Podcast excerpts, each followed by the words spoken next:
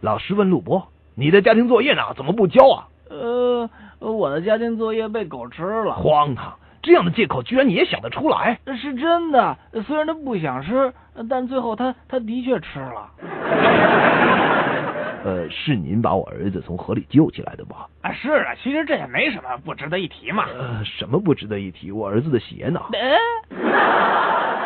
我说老陆，你怎么现在才来哎呀，呀这你这？家里有点事儿，有点事儿，来晚了，来晚了，下半场都已经开始三十多分钟了哎，现在几比几了？现在还是零比零哎呦，这我就放心了。哎啊！比赛都快完了呀！你不是说零比零吗？还好我什么都没错过。啊！昨天我和我女朋友出去逛街的时候，她就突然问我这就问你啥了？